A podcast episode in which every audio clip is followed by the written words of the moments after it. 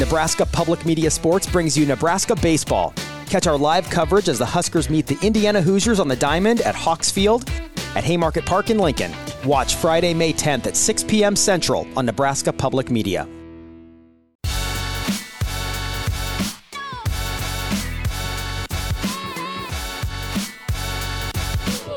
Welcome to Hurrdat Sports Radio. Let's take a step back currently and re- remember why he was so successful with the San Francisco 49ers, but flamed out very quickly in that scenario, right? He is a certain type of coach, and, and, and the best way to describe it, and I've, you've, you've heard the comparisons, he's much like Bill Parcells. He comes in with a certain type of fire, a certain type of demeanor. He expects, uh, has very high expectations of himself and everyone in that locker room. And it works at first, right? It re energizes an organization, a program, a franchise. But also over time, it wears thin. And so you as an organization have to make a decision. Is Jim Harbaugh going to be someone that's going to be here three, four years, or someone that we, we think can be here, you know, for a longer period of time? Good morning. Welcome into Hurrdat Sports Radio here on AM 590 ESPN Omaha, ESPN Tri Cities. We're live on Twitter, Facebook, and YouTube. I'm Ravi Lulla. Andrew Rogers here with me. Good morning. Shane Schillerberg producing, and we are just trying to get going on a Thursday here, getting uh, getting everything. You know, you were out late last night. I was. I was not really out late last night, but I was Thanks for bragging. up later than I wanted to be. You know, Yeah, I noticed that you sent the rundown at like 10:30. Well, like, so we've got a lot to get to today, but uh, Omaha Supernovas got their first match underway last night, which is why you were late. Obviously, Jim Harbaugh no longer the coach at Michigan. Uh, when I say it that way, it makes it sound like he got fired. He didn't get fired. He's the he's the head coach of the Chargers now. Uh, but so the re- the reason I didn't go to Supernovas last night, and uh, the reason I was out a little bit later was.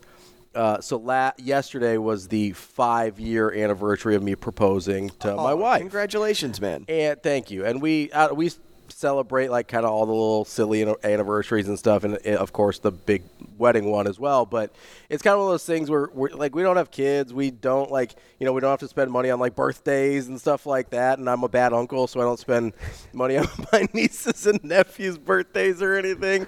And so we're like, yeah, we'll just celebrate all our little anniversaries. So that's why I was out late last night. And then of course she had to go to Target for some reason, so we were out even later. Well, all women have to go to Target at some point, right? it was, she was like, "Oh yeah, by the way, we gotta go Target." And I was like, "Okay, cool."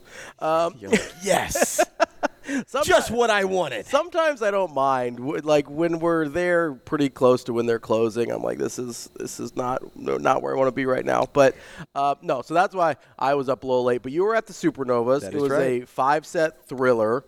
Um, they got a terrific crowd. Was eleven six unbelievable. Eleven thousand six hundred, I believe, was the number. Um, Some change. yeah, uh, like 624, I think, so, something like that. But a great crowd. You could hear the energy from all the social media clips I saw from all of our great teammates here at Hurrdat Sports. Um, we, I, I just couldn't be more pleased with how the city of Omaha responded to this event and uh, how our team covered it.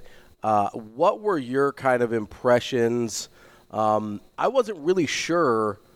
You know, I wasn't sure what to expect from the crowd. I wasn't really sure what to expect from um, just from a, a sheer number standpoint. But it sounded, I mean, they sounded super engaged and seemed like they were there reasonably ear early as well, which is not something you always get from the uh, CHI crowd um, during certain Creighton games. But it, it the visuals of it on social media were incredible. Yeah, it was great. First, I want to say uh, you mentioned anniversaries. I want to give a shout out, an anniversary shout out to my parents. Oh, Uh, nice. Today is their wedding anniversary. Do you know how many? Uh, my sister is uh, my sister is 30 going on 31 Okay. so my guess would be 32 Ish, somewhere in there. 31 32 Yeah. um, so happy anniversary That's Mom Dad. awesome. i love you um, but no as you said you know uh, my first and early takeaways from that match outside of the atmosphere was you know, I didn't think the Supernovas looked very polished early on. Okay. Um, you know, they weren't playing with the same tenacity as the vibe. It seemed like Atlanta had a, a step up on them. And if you were revisiting the preseason rankings, uh, you would think the vibe would be one, the Supernovas would be 2 Um, it just it, the Omaha wasn't connecting on all cylinders. It, they have a, a very talented roster, but it was like, have they gelled yet? Have they come together yet? And you know, I don't know what Coach Collier said to the team after set two going Yeah. into set three, but I want some of what they're having because it just over hours. I, I I wish I could say overnight they figured it out, but like over hours Yeah. they figured it out and they gelled instantly. I'm telling you, man, they went from a team of misfits to a family in one hour's time. Yeah, basically between sets two and three, right? Y- I mean, when you saw the way they reacted together on the bench, Mm-hmm. it was like these these women have been playing together for years. yeah. But if you watched them in the first set, it was like, do they even know each other? Yeah, it's like they hadn't met each other. They met each other in that night. Right. So, like, those were some of the things I picked up on. Um, but I, I I think the Supernovas may have uh, had a little bit of nerves coming into that match, especially because of the showing. Which is understandable. Um, I, I'm not.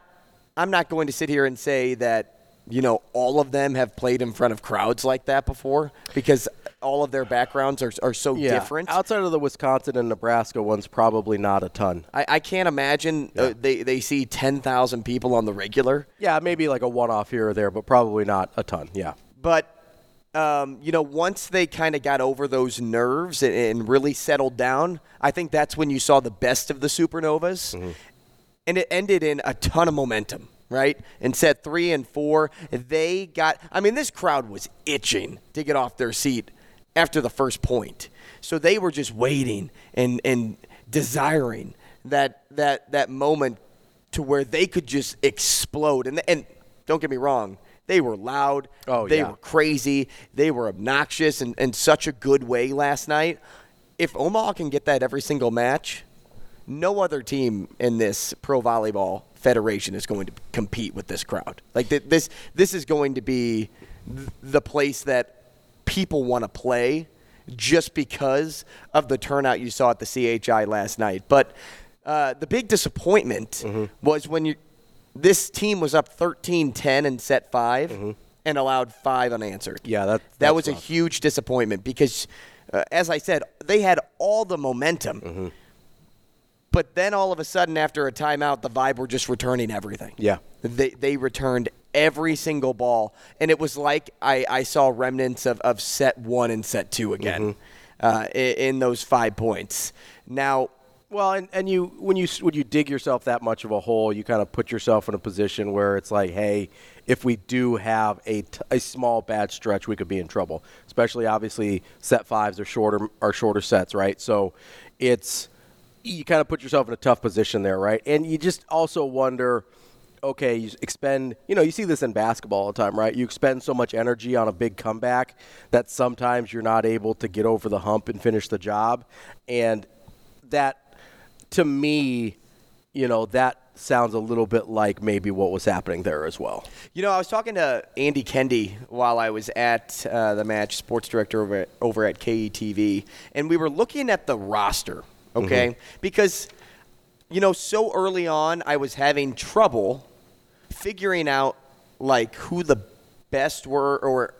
Like the level of competition. I was having trouble figuring out the level of competition here. Sure. Like I know it's professional, but like how how professional based on who I know on the roster. Mm-hmm. And you know, there's somebody at the bottom of the roster here. It's it's Maggie Cartwright, and if you remember Maggie, she played for Arkansas. Mm-hmm. They faced against faced off against Nebraska this season um, in the playoffs mm-hmm. and, or in the tournament. She was really good, like Yeah, yeah. the star player of that team, but she didn't see the floor.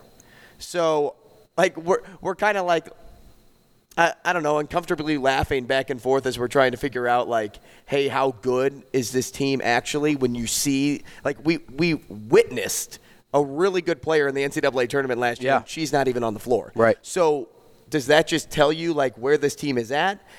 Is that a, hey, actually, you know, she, she may not just be up to speed yet for, Sure. for this this this pro game, you know, whatever it is. Um, but if it is the first one, Mm-hmm. if it is the first part of that, that just goes to show the six, seven, eight other players Mm-hmm. on this roster that are better than she is, at least talent wise in the eyes of Coach Collier.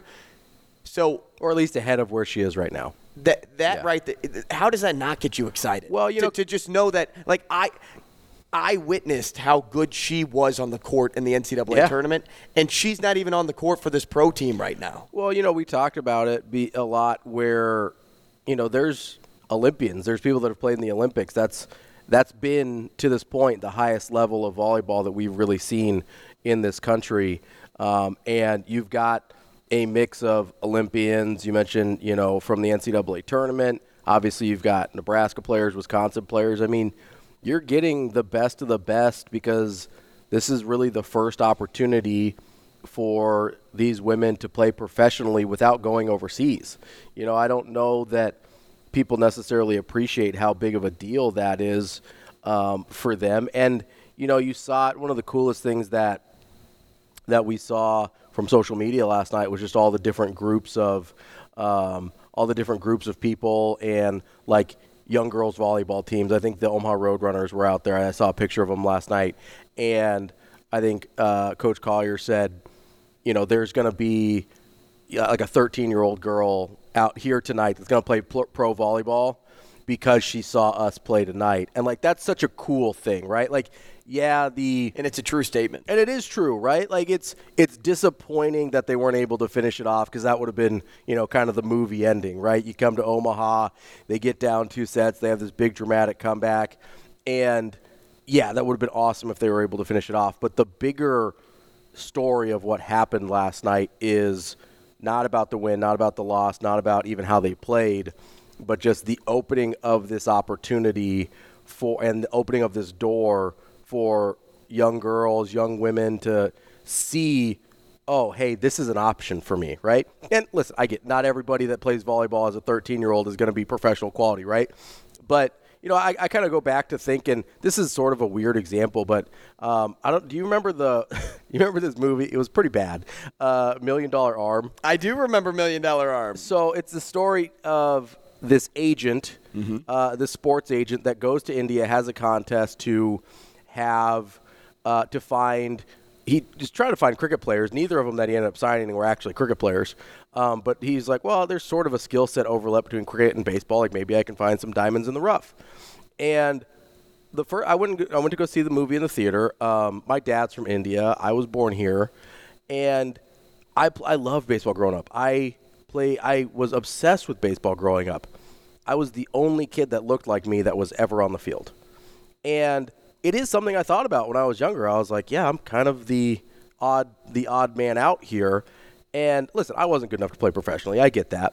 But I got a little emotional when I saw that movie as an adult because I was like, man, it would have been able to cool. It would have been really cool to be able to point to someone and be like, oh, that that guy looks like me. That's mm-hmm. that would have been really awesome just to be able to like, oh yeah, it, it's possible even right, even if it's not possible for me because I wasn't good enough. I'm you know five nine, didn't throw hard enough. Like Well, whatever. you also you also you know hurt your shoulder in fourth grade, and if like that didn't happen, you would have been pro. Yeah, I mean, You like, gone pro for sure. listen, I would have played some nice NAI ball if I didn't hurt my shoulder, right? And I would have had a great time. But like, it was, you, you kind of point at it, and it's it's it's really cool to see people that look like you succeeding in the thing that you love, and that's the most important thing from this Omaha Supernovas, and not just that it exists, but it exists, and eleven thousand people came out to watch. Yeah, good luck any other team in this um, in this league. Yeah. to throw out eleven thousand people, You and I won't. hope they do. you won't though, I- I- because these Omaha oh, fans yeah. are different. And listen- these these, these Nebraska fans. I'll, let me take the whole state because I know Yes. people were in from Lincoln. Absolutely. these Nebraska fans are different. And I listen honestly, you know, I hope that other teams come close because we've seen what happens when Nebraska volleyball fans feel like somebody's encroaching on their territory. They just up the ante. They're like, "Oh, Wisconsin, you got 20,000, we're going to get 21. Oh, you got 22, we're going to get 92." Like this is that's what this state does with volleyball. And so I do hope some of these other. I mean, not just for the health of the league, right? Mm-hmm. But I do hope that some of these other teams get close in their attendance. I hope somebody brings out like 9,000, 10,000, and then Nebraska fans will be like, "Oh, you think you're good? All right, we're gonna pat. We're gonna sell this so place you, out." You want more just to jumpstart it. Yes. Meanwhile, for me, I want it to be, hey, Omaha is the place I don't want to play. listen, and I still think it'll be that way. I, even if they do start drawing great crowds in other places, I think I think Omaha and Nebraska will answer the bell. I think they will. They, I think they'll do the same thing they do for Creighton basketball. I think they'll do the same thing they do for Nebraska volleyball. They will answer the bell and say, "No, no, this is our thing, and we're going to dominate." Now, a question that maybe nobody wants to hear or talk about at this time because it, it it's just match one, but you know, I kind of want to address the elephant in the room. Okay. Because this state is used to winning mm-hmm. and winning often when it comes to volleyball. Mm-hmm. So for you, how fast does this team need to win in order to keep these fans as engaged as they are and keep that buy? Yeah, I mean it's a fair question. It really is because I thought about it last night as I'm watching this. I was like, you know, Nebraska and Omaha specifically really responds to big events, right? Whether it's the, you know, we've we've had the volleyball NCAA volleyball tournament here, we've had NCAA wrestling here, we've had swim trials, obviously College World Series. Basketball is going to be here this yeah, year. Every time the NCAA basketball tournament comes in town, Nebraska responds, right? I I wonder because outside of Creighton basketball and outside of Nebraska football and volleyball, the sustained seasons we don't have as much track record on, right? Nebraska football is part of the DNA of the state, so it's kind of like okay, that's a given. Um, I don't think volleyball was a given, and that's something that Nebraska volleyball fans have really responded to. I don't think Creighton basketball was a given when they moved into this uh, to the CHI Health Center back in the day when it was the Quest Center 20 years ago, right? I don't even think Quest exists anymore. The the company, much less much less the Right. arena, right? Right. So um, there, it was not a given though, because they're playing in the Civic. That's like 6,000, 4, 6,000 people, something like that, and they didn't even always pack that thing out. And so you're like, okay, we're to go to a place that's three times as big, and we don't like this is to work out. And guess what? It did, right? So I'm curious to see how Nebraskans and Omahans and, and volleyball fans respond on a hey, yeah, we play. We've got two home games this week. We want eleven thousand of both of them. We want twelve thousand of both of them. Whatever, right? That's the next step. And you're right. Winning, I do think, is part of that because there are expectations if you play volleyball in this state that you're going to win because look at Nebraska. Obviously, they've got their track record. Look at Creighton the last like 10 years. They've got a really good winning track record. Omaha is winning at volleyball. Like if you you need to win at volleyball if you're in this state. So I think it has to be pretty quick in terms of the Omaha Supernovas starting to get some W's. And listen, if you look at the way they played in sets four and uh, three and four last night, you think, okay, that's not going to be an issue, right? Even in set one, it, w- I think it went to extra points, right? Like you, you, there was an opportunity there. You mentioned they were up 13 to 10 in the fifth set. There was an, there was a lot of opportunities there for them to win that match. But I think you're right. The, the wins are going to have to come.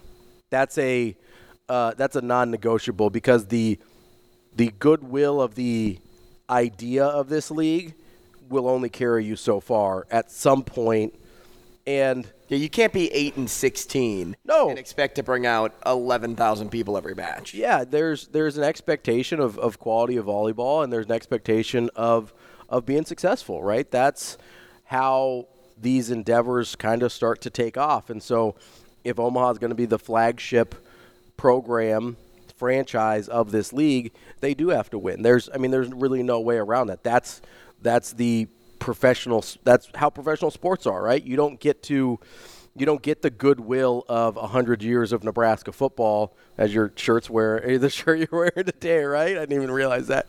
Perfect. But you've got a you Perfect don't- analogy. You don't have the the benefit of the doubt of 100 years of Nebraska college football when you're starting something new, right? Right? You have to put on a good show, a good product, and give people a reason to come back because people are obviously interested. We saw that last night. They want to be a part of this.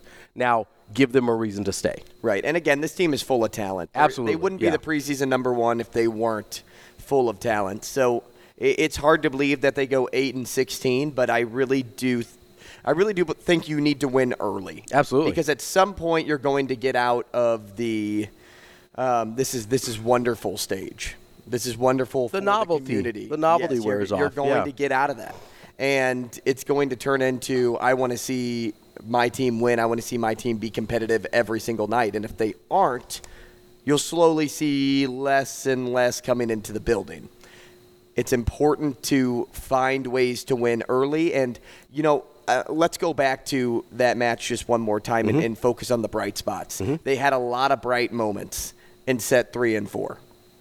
They Yes. had a, a ton Yeah. that they can take away and say, this is who we expected to be. We just didn't get there early enough in this match. We started late. Yeah. But if they show that off in the next one, and then the next one, and then the next one, and say they are even two and two, they Mm-hmm. don't even have to go three and one in that stretch. Say they're two and two, that's okay Mm-hmm. because they're still trying to get their feet underneath them. They're still trying to all connect with one another and, and realize each other's isms, right? Like where they're going to be positionally. Because I noticed that a little bit too last night. Of uh, I, I- this one's like kind of in my zone, but Mm-hmm. I don't know if I should go for it or not. They don't really know each other's tells yet. Yeah. And once they pick up on those, this team will will gel. They, they will understand one another and where they'll be on the court at all times, and know that oh, if this ball's over my left shoulder, don't worry, X and Y teammate is going to to dig this out.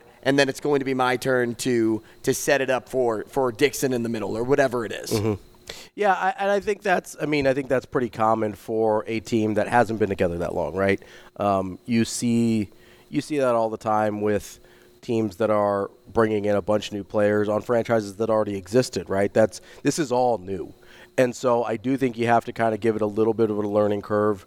Um, and but I do think there's plenty of talent on the roster to make it all work. It's just a matter of, like you said, finding that teamwork, gelling together in a way that we saw in the third and fourth sets to allow them to uh, become, to, to hopefully find that groove much earlier in their next match, which uh, I believe is a week from Saturday. Do I have that correct? Next match against San Diego. the Mojo. is February 3rd. Yep, so that day is- before my birthday. That oh nice. Yeah. So that is a week from Saturday. That's back at home. Uh, so you've got about you know you got eight nine days to to kind of decompress and, and, and get back out And there settle in. and settle in and get back out there for You the know, I got to tell you too. When Gina stepped onto the floor, Mm-hmm. Gina Mancuso Prososki, uh, that crowd went crazy. oh absolutely And the the best part was they kind of got teased because Gina subs in, but then a review takes place, and it ends up going. The point goes to the vibe, so she has to go back on the bench, and then she had to come back on again, and the the response wasn't as loud. Yeah. but they were like. Still, she was the loudest one these fans cheered for. For sure. And uh, it, it just it, it kind of gives you goosebumps. Absolutely. even if they're not cheering for you, they're just cheering that loud Yeah. for a player, a team. Like uh, I'm sure, like these there there were a lot of nerves for these women. And Oh, yeah. once they really feel the love versus feel the the stress and the pressure, yeah they're going to be something special. they'll be off to the races. Uh, we will set up the show coming up next. Uh, it's a busy Thursday. We are obviously going to get to uh, Jim Harbaugh heading to the Chargers. What does that mean for Michigan? And we will talk a bunch of college basketball as well as we're going to try and sprinkle in some Hurrdat Hot Seat when we've got time throughout the show today. All that and more coming up next here on Hurrdat Sports Radio.